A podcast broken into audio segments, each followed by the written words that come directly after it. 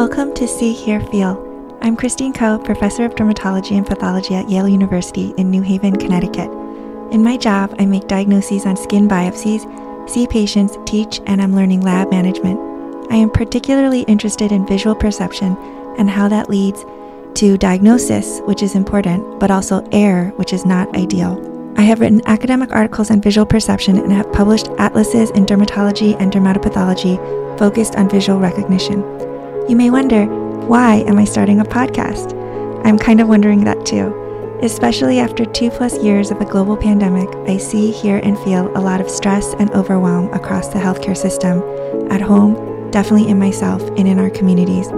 Certain principles of cognitive psychology that I've learned as I explored visual recognition I believe these same principles have been helping me.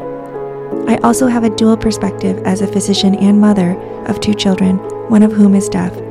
Over the last decade, we have had to think a fair amount about auditory perception, our healthcare interactions, and how we hear and listen. Balancing home and work life is not easy for me, and learning emotional perception and regulation has benefited me enormously.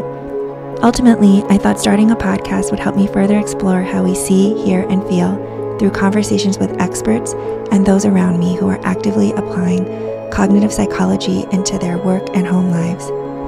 Since I made the decision to start a podcast, I came up with the name See, Hear, Feel to cover the topics we will explore. These topics are mainly visual, auditory, and emotional perception, and how optimizing those perceptions can make a difference for you.